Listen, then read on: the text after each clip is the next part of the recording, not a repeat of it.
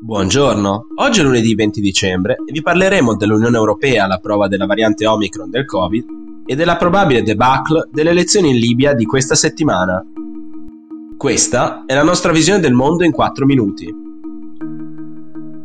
Aumenta il nervosismo in diverse cancellerie europee per la diffusione della variante Omicron del Covid-19, nervosismo che è stato evidente anche durante il Consiglio europeo della settimana scorsa, in cui l'argomento principe è stato proprio la gestione comunitaria della pandemia.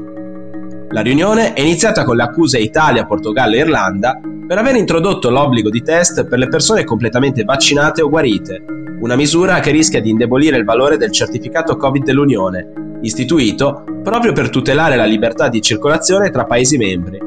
Durante il Consiglio, il Presidente del Consiglio Mario Draghi ha però risposto alle critiche con i numeri. Dall'inizio della pandemia l'Italia ha già avuto 135.000 morti e un crollo del PIL di 9 punti percentuali.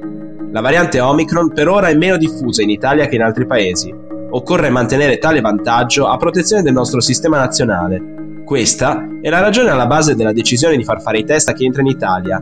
Il coordinamento UE deve essere guidato dal principio di massima cautela, aggiunto Draghi con i suoi omologhi europei. Una buona metà dei leader europei è comunque critica su quanto già fatto da Italia, Portogallo e Irlanda e ha chiesto di evitare misure unilaterali, anche per non rischiare che passi il messaggio che non serve a nulla fare il vaccino. L'appello ha lasciato indifferente la Grecia, che ha deciso di adottare misure simili a quelle italiane, e la Finlandia, che potrebbe inserirle tra pochi giorni. Dalla riunione non sono emerse grandi novità, tranne l'aggiunta del termine vaccinazione alla definizione del certificato Covid europeo, fino ad ora evitato per non discriminare vaccinati e non vaccinati.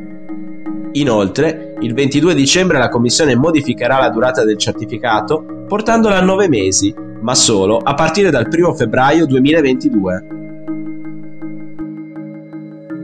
Le elezioni previste in Libia per venerdì 24 dicembre sono ormai un appuntamento in cui nessuno crede più.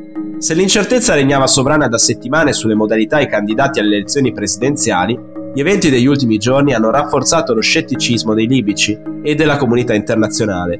In particolare, tra giovedì e venerdì scorso, miliziani armati hanno circondato le sedi di alcuni ministeri e palazzi governativi, oltre alle abitazioni di diversi esponenti politici, tra cui quella del primo ministro ad interim Abdulhamid Debayan. La prova di forza è stata una ritorsione alla decisione del presidente Mohamed al-Menfi di sostituire il comandante in capo dell'esercito libico Abdul Basit Marwan, considerato un fedelissimo del generale ed ex golpista Khalifa Haftar, peraltro oggi candidato alla presidenza del paese. La minaccia portata dai miliziani è solo l'ennesima conferma di un processo elettorale ormai compromesso, almeno per il momento.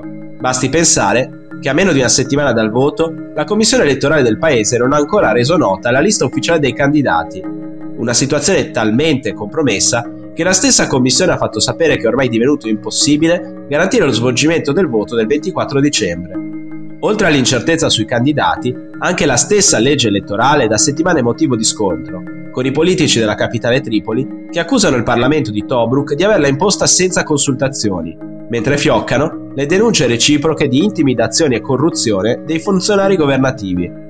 In questo clima, la consigliera speciale delle Nazioni Unite Stephanie Williams sta facendo il possibile per salvare le elezioni fissando una nuova data, convinta che andare alle urne sia desiderio della maggioranza dei libici.